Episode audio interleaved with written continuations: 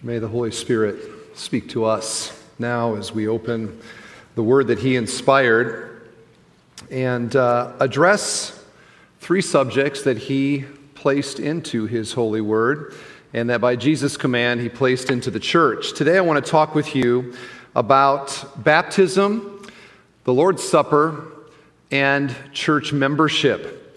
And uh, you say, well, why are we talking about those now? We're talking about them because in two weeks we have a really great opportunity for our church to celebrate and for many people to obey the Lord's command. And I, as a pastor, want to encourage people to obey the Lord's command and to explain why.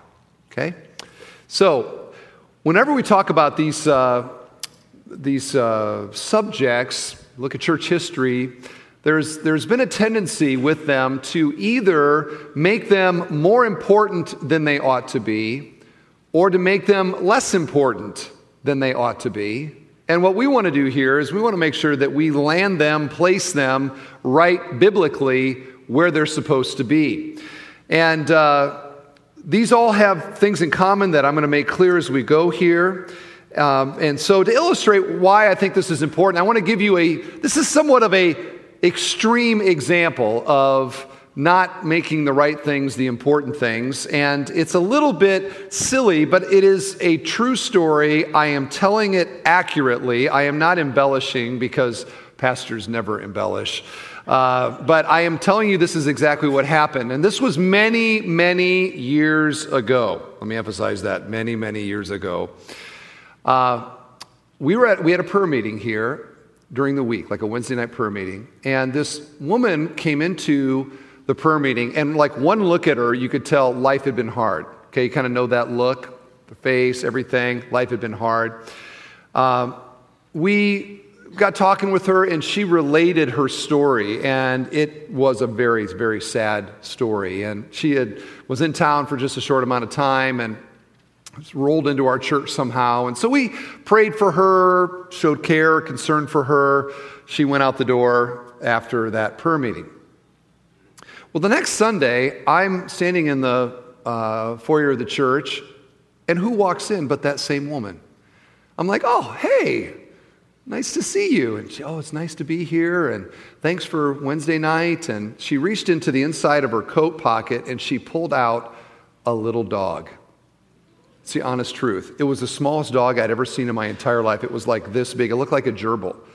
And she said, she said, "This is my therapy dog."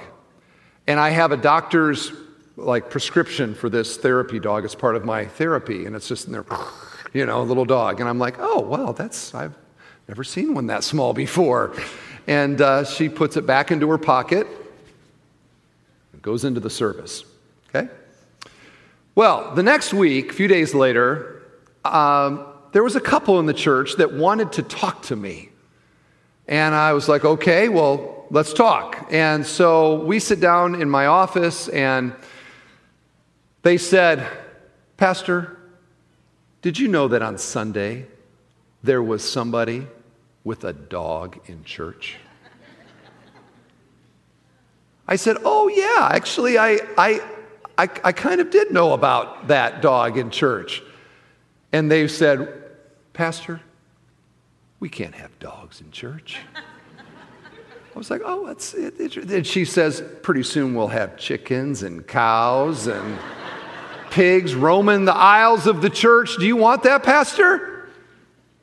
Her husband reaches into his pocket and pulls out a picture of a Great Dane and shoves it in my face. And he says, Do you want to have one of these walking around the church?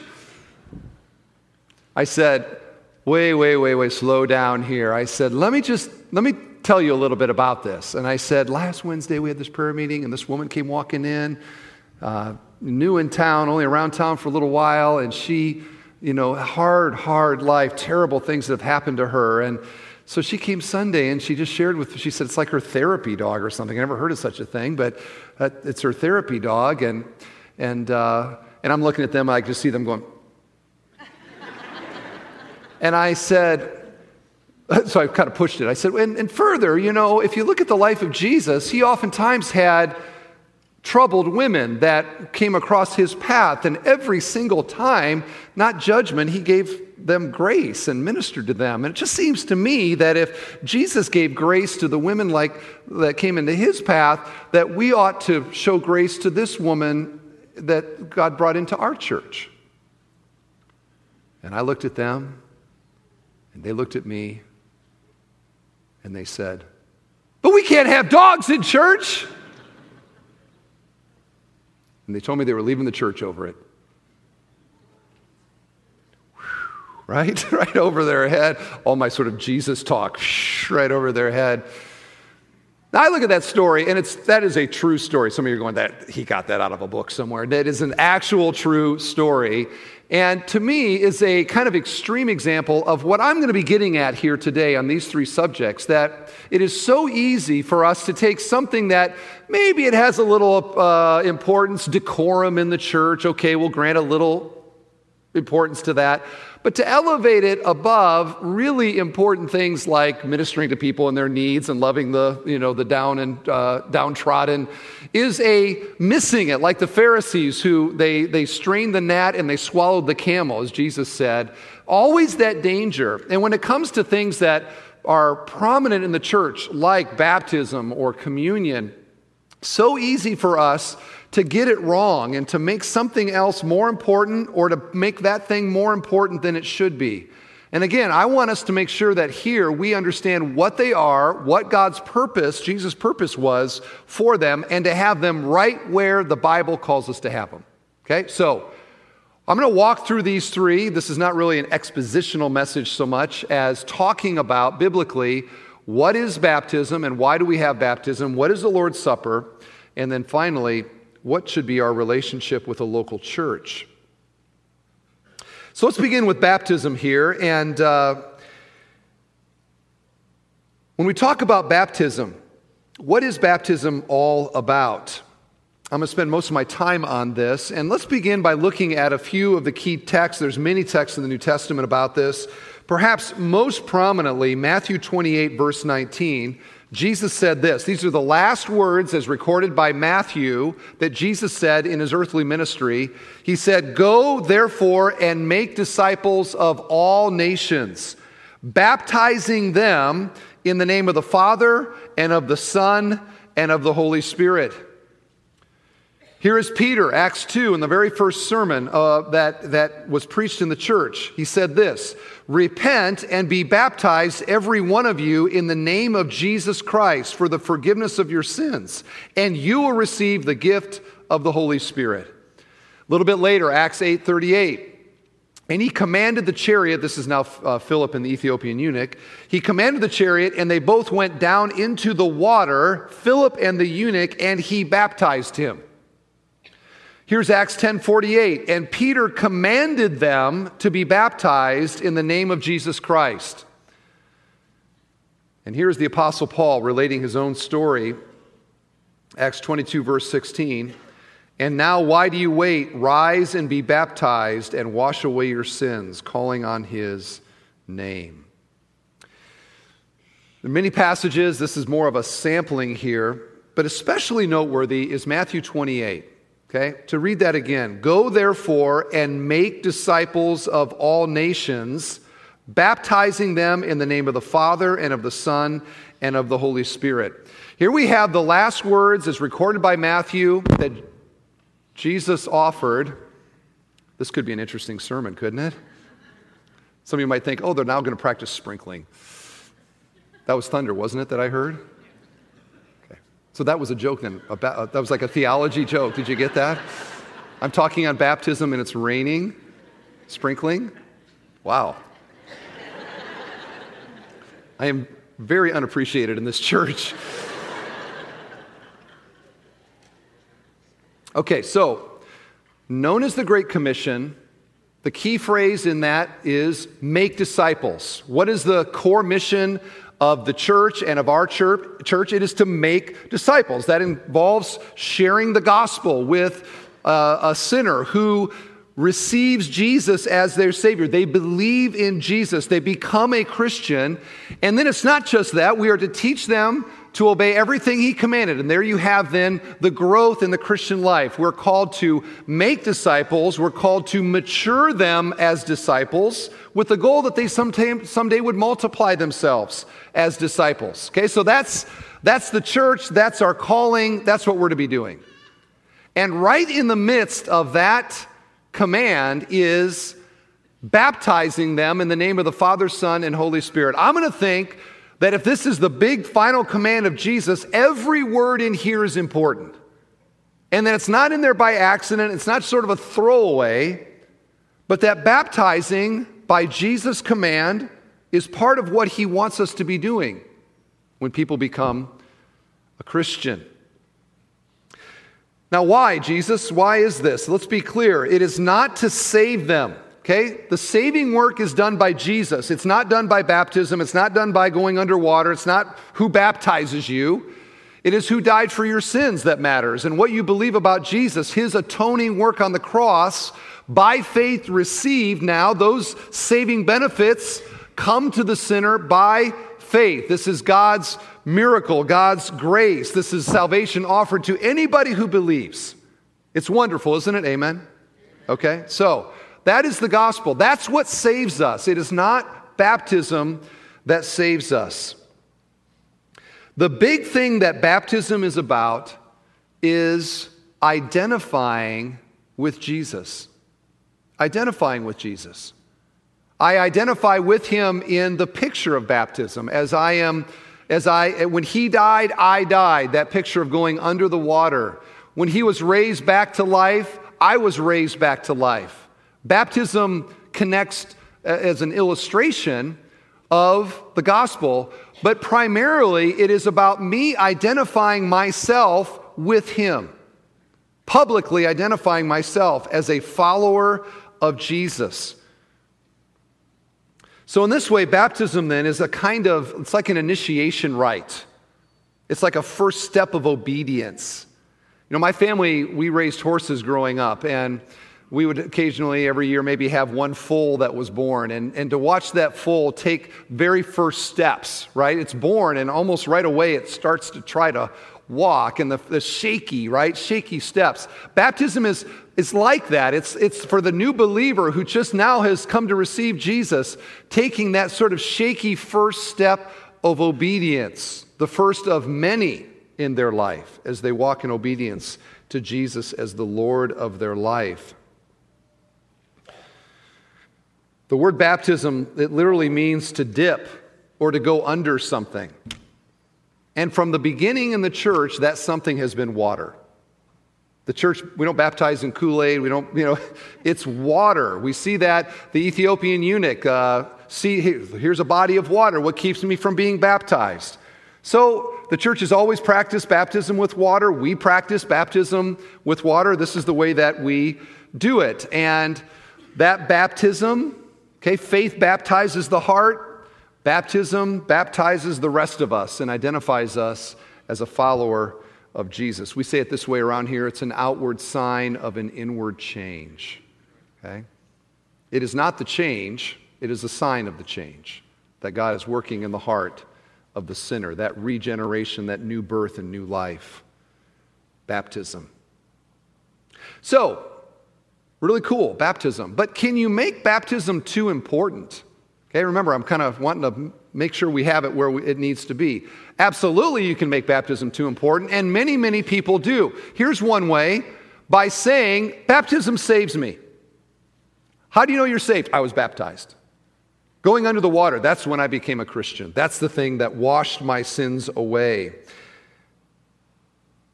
This is known as baptismal regeneration. There are denominations of the church that practice this. There are denominations in our community that practice this. In fact, I remember asking one of the pastors of in one of these churches that they, they, they believe, to be clear, they believe that yes, you can believe, but you're not actually saved until you're baptized. I said, okay, so let's just say that you believed and you're about to be baptized. You're literally like steps away from going into the baptismal and you die of a heart attack. Do you go to heaven? I asked him that. He goes, That's what everybody always asks, that same question. I said, Well, what's the answer? And he goes, Well, we probably would say yes to that. You probably would go to heaven. I say, Absolutely, you're going to heaven. Why? Because you're not saved when you get baptized. If you're saved when you get baptized, it means that salvation is not by faith alone. It's by faith plus baptism that you are saved. And yet, the emphasis of the Bible is not that uh, we're saved by any good work that we do, even baptism. We are saved completely by what Christ did for us on the cross. So we, we can't make baptism too important and to make it, okay, the people that came to our church from that denomination, thank you. Uh, we can't make it too important, or you get a kind of messed up gospel out of doing that. Don't want to do that. We don't contribute anything to our salvation. Here's another way you can make it too important is to say baptism it's all about the water. It's all about the water. Now, this is a little tricky, okay? Because whenever you talk about mode of baptism, method of baptism, if you know anything about sort of denominations and church practice, when it comes to baptism, there are people that practice baptism, and you, you, name it, and there's some people out there doing it, right?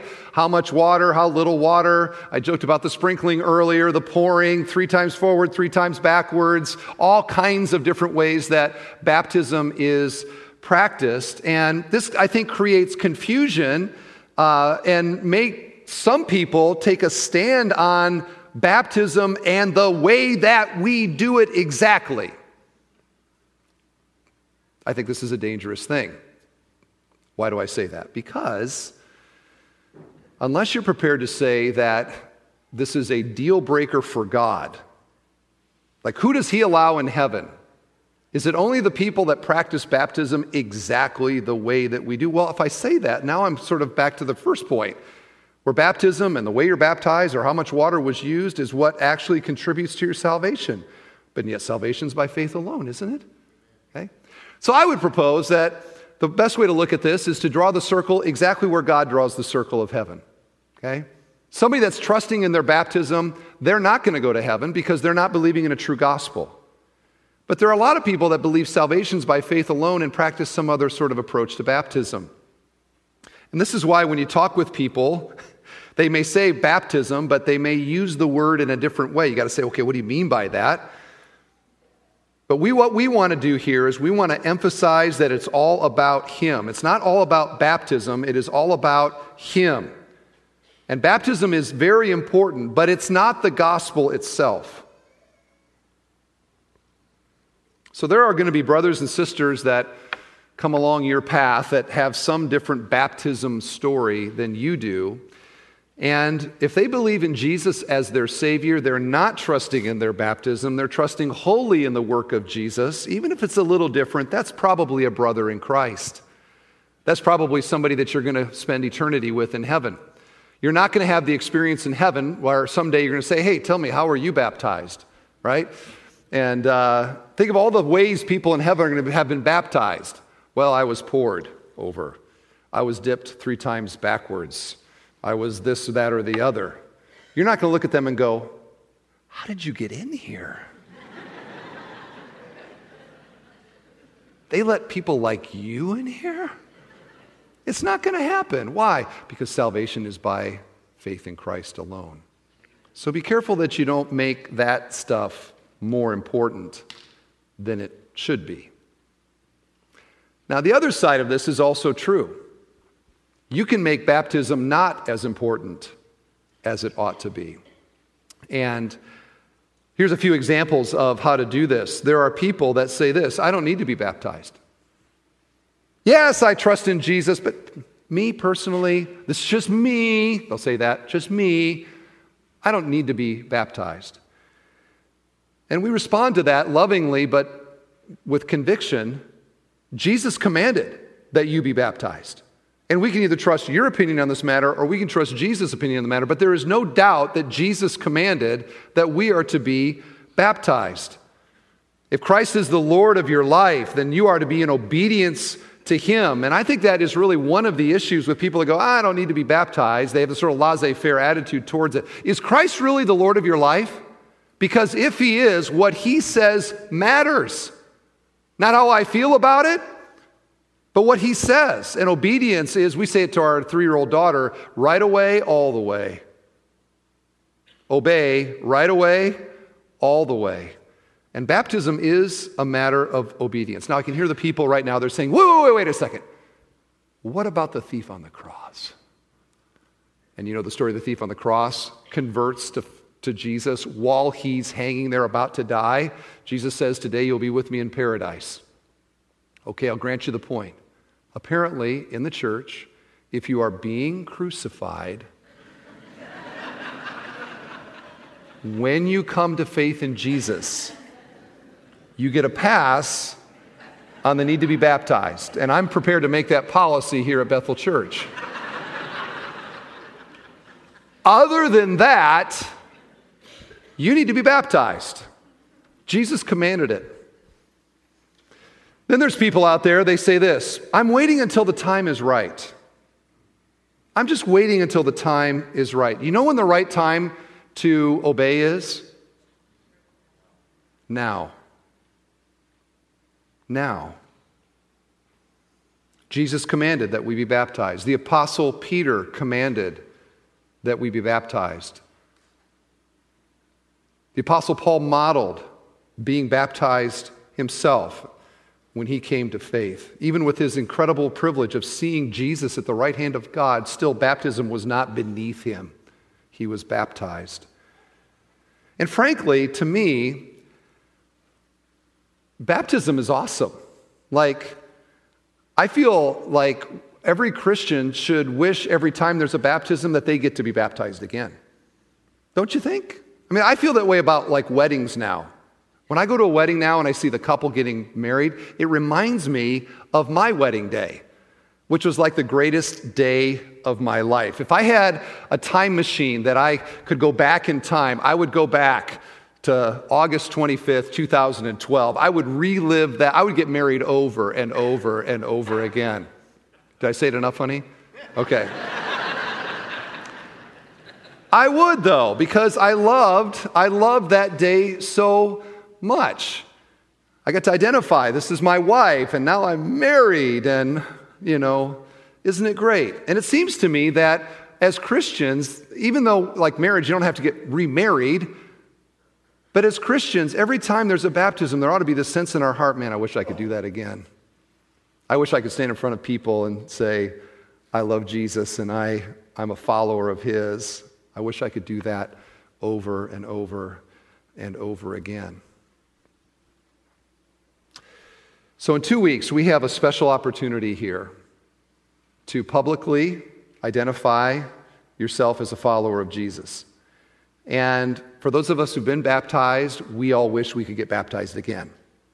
But for you who have not been baptized, I'm appealing to your heart here, but I also am speaking with the authority of Jesus himself and saying, you need to be baptized. If Jesus is the Lord of your life, you need to obey his command and to be baptized. No matter what your feeling is or your whatever, you need to be baptized.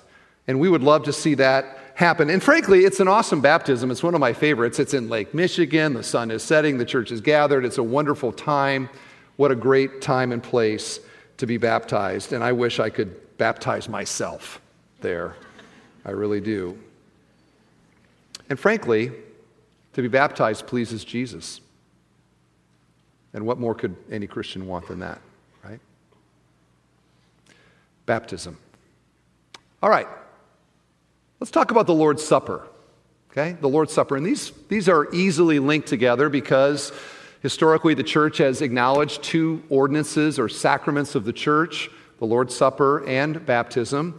And I think it's important with this that we understand where this fits into the uh, importance scale.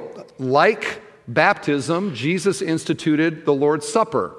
He did so in the upper room. This is the night before he gave his life on the cross. Like the Great Commission, I say anything Jesus says right before he dies, All of it's important, amen? Okay? All of it's important. He doesn't waste any words. The Holy Spirit inspired it to be in the Bible. So when we come across teachings about the Lord's Supper, also called communion, we need to take these things seriously, and there are many, many verses that talk about this. And like baptism, there are lots of different views out there about the Lord's Supper, some of which are making it more important or less important. You know, uh, for example, the, the Catholic view on the Lord's Supper is that those elements become the actual body and blood of Jesus as I partake it. The Lutheran view is that Jesus' presence is in and among and through the elements as I partake it. Our view on this is that Jesus is there in the elements symbolically as the bread and the cup speak to my soul in a powerful way and remind me of the gospel and who Jesus was. That, his, that Jesus nourishes the church by reminding the souls of his glory and the glory of his cross. Here's probably the, one of the clearest teachings on this 1 Corinthians 11. You've probably heard this at communion services.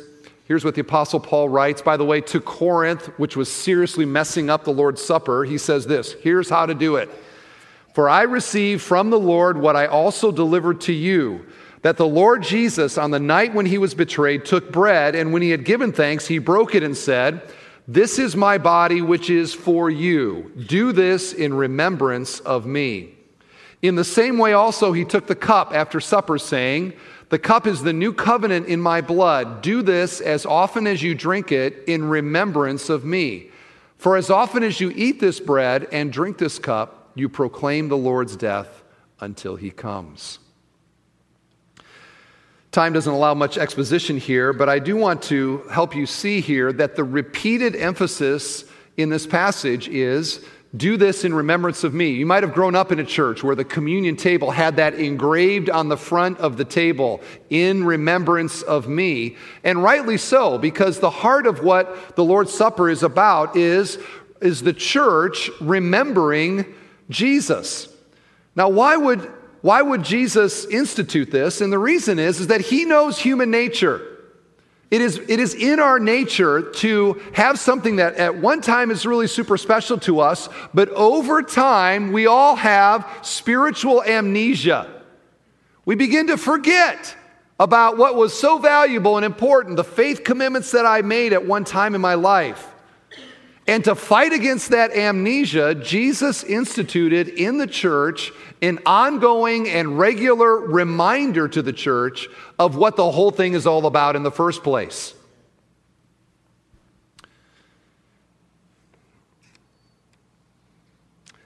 So, how do we keep from forgetting Jesus or letting our love for him fade? And in the Lord's Supper, what we do is we reenact Okay, we reenact. Somewhere in this service, there's a guy in our church. There he is right there. He's a reenactor. You know what that means? He dresses up in Civil War attire and plays like he's a soldier. Don't you?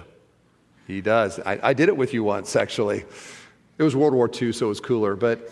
Uh, and very sort of masculine, uh, frankly, to do that. But uh, reenacting okay? Reenacting. Couples do this as well, don't they? They get married every anniversary. They remind themselves of what they committed when that, that day that they got married, and they go out and they celebrate. Nations do that. Independence Day, one week ago, we had Fourth of July, balloons and all the rest, the nation reminding itself of what it did when it first started so many years ago. We celebrate the birthdays of children right? Oh, this is when it all started. This is the first day of your life, and now we're going to have cake and punch and celebrate. We just do that. We remind ourselves of what happened when it first started. We remind our hearts of what was important back then. And when we take communion, what we are doing is we are not celebrating a nation or a marriage or the child, the birth of a child. We are celebrating what Jesus did when he saved our souls from eternal damnation. And I say that's worth celebrating, don't you? To really grasp what Christ did for us is worth every celebration. And the Lord's Supper takes us back again and again and again to the core of what this is about. To take the bread is to reenact that Jesus bore our guilt in his body on the cross. To take that cup is to reenact that it was not the blood of bulls and goats that accomplished our redemption, but the precious blood of the Lamb of God, the Son of God, that was shed for this new covenant and relationship made available through his blood. It reminds me of that over and over and over again. And then we eat it and we drink it. Okay, this is like believing, it's very personal. Okay, nobody can eat for you. You don't say to some guy, hey, when you're out, would you have lunch for me? What do you mean? No, I have to eat for myself. I have to drink for myself. Nobody can eat or drink for me. And similarly, faith, nobody can believe for you. And that's why your grandpa might have been a preacher and your daddy was a deacon and all the rest, but it doesn't really matter. Why? Because only you can believe, friend. It is personal to you. And when I take the Lord's Supper and I take that cup and I take that bread, I am making personal again, symbolically, the essence of the gospel. I am eating the gospel. I am tasting that, the gospel. And it refreshes my heart and soul viscerally with the truth of Jesus that I committed my heart and life to when I became a Christian and became a follower of Him. It takes me back again and again and reminds me of who He is and what He has done for me. Now, can we make it too important? Yes, we can make it too important if somehow we think it actually saves us. Like if we say, hey, are you a Christian? Yeah, man, I had communion on Sunday. What's that have to do with it? Okay? It doesn't save us. You can you could drink an ocean of grape juice and, and uh, eat the Wonder Bread factory and still go to hell. They're just symbols. What saves us is faith in Jesus. So don't make it too important, okay? I would say in our circles, it's way more common for people to not make it important enough and to somehow become casual in the way that we, oh, it's the Lord's Supper. Oh, yes. Some of you have done it hundreds of times. You've taken the Lord's Supper, and now it's sort of like a, oh, yeah, it's that Sunday again. Here we go. And for you, it's, you're just, you're eating a snack. And what Jesus intended for that in terms of nourishing us is lost because you're not remembering. You're not hearkening back to who he was and what he did and that faith commitment that you made to him. And so I would urge most of us that if the Lord's Supper is here, it needs to be up here somewhere. And the next time we have communion here, wouldn't it be great if we just sort of in a fresh way engaged in the Lord's Supper and allowed that wonderful presence of Jesus through the symbol and the gospel to just nourish us as a church, to be reminded it's all about Him, not me, not you, not even the church. It's all about Christ. The third thing I want to talk about is membership. Membership in a local church. If communion, if baptism is identifying with Jesus, and if the Lord's Supper is remembering Jesus, it is in membership in a local church that we love and serve Christ. Now, we have to understand, I think, in, in, understanding why this is important, what Jesus was doing when he died. Okay, people say, He died for me, and that's true. It is true that Jesus died for me, but He died for a lot more than just me or you. Who did Jesus die for? The testimony of the Bible is that when Jesus came to this earth, he came to die for the same people that he's coming back again for the church. Here's Ephesians 5:25. Christ loved the church and gave himself up for her. Here's Colossians 1:18. He is the head of the body, the church. Acts 2:47, and the Lord added to the church daily those who were being saved. To be saved, to become a Christian, is to be added to the church. We are saved into the church. Now, many of you know that, and most people affirm that in a sort of general way. Yes, yes, I'm a part of the universal church. And the Bible does talk about the universal church. That is, every person down through history who believes in Jesus. This is the, the Romans 4 and 5, the gathered, every tribe, tongue, language, and people worshiping the Lamb at the center of the throne, that ultimate final church. Yes, that is true. But here's the problem I can't fellowship with the global church, I can't serve the global church. Only God is everywhere. I am not everywhere. What can I do? I can love and serve the universal church by love, loving and serving in a local church. And this is why the apostles, when they, when they went out in Acts, they didn't go out and plant universal church. They went out and plant, planted local churches. They planted little context where the Christians in that community could all gather and love and serve one another, have the Lord's Supper together. They could exercise their spiritual gifts together. They could come under the teaching and the preaching of a shepherd together. They could reach their community together. They do that together. If all of them are just wandering around randomly saying, Yeah, I'm a part of a big sort of universal down through time thing, nothing's accomplished. Nobody knows what's going on. Or to say it this way, there are some people that say this they say, I love Jesus, but I hate the church. What? How can you say, I love Jesus? Oh, I love Jesus. But I hate what he came to save. It's illogical.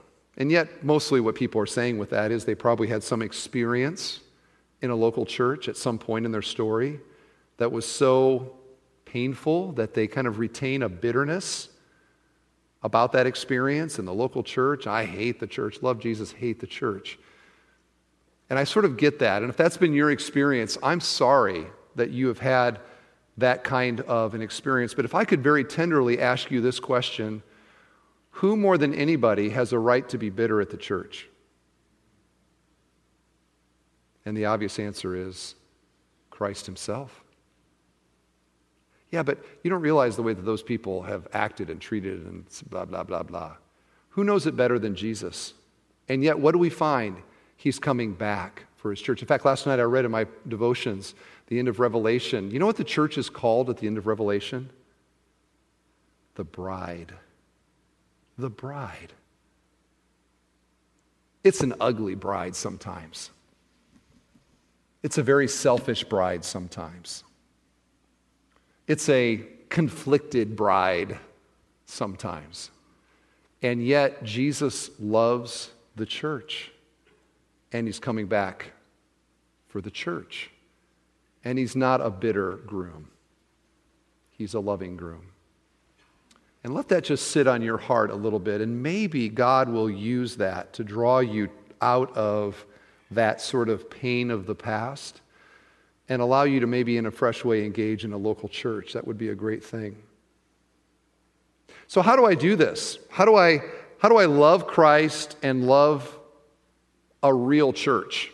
And by a real church, I don't mean a theoretical church. There are people like that as well. They love the theoretical church. They're very idealistic. Oh, if the Spirit was in the church, everybody would get along. Everyone's having devotions every day. You know, the singing is robust. We are, uh, you know, there's, there's uh, uh, the clouds are not gloomy all day. Home, home on the church. That's not in here anywhere. I don't know where that came from. But don't you run into people like that?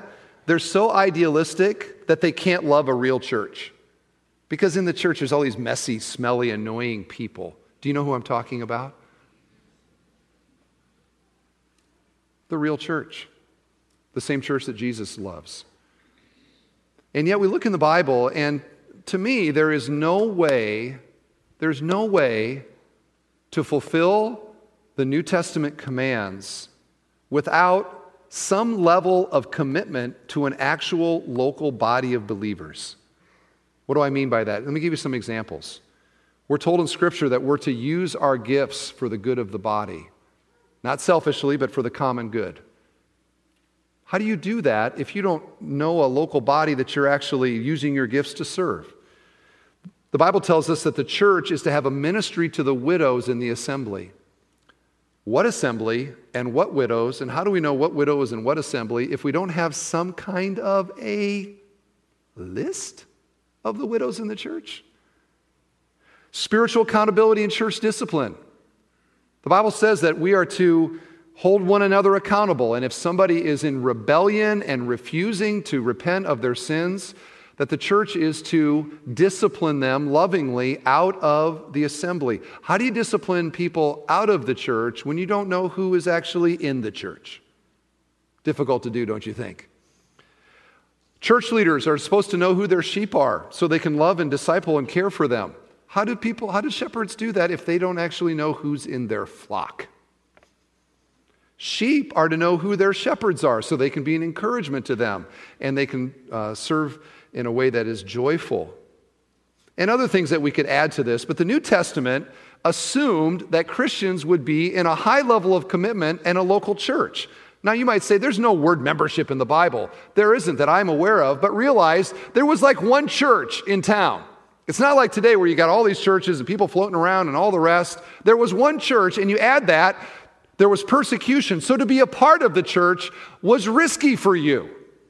We would not have to have church membership if this was the only church and to come here might cost you your job or your life. It'd be easy to know who's in and who's not, wouldn't it? And yet, that's not the context that we're in.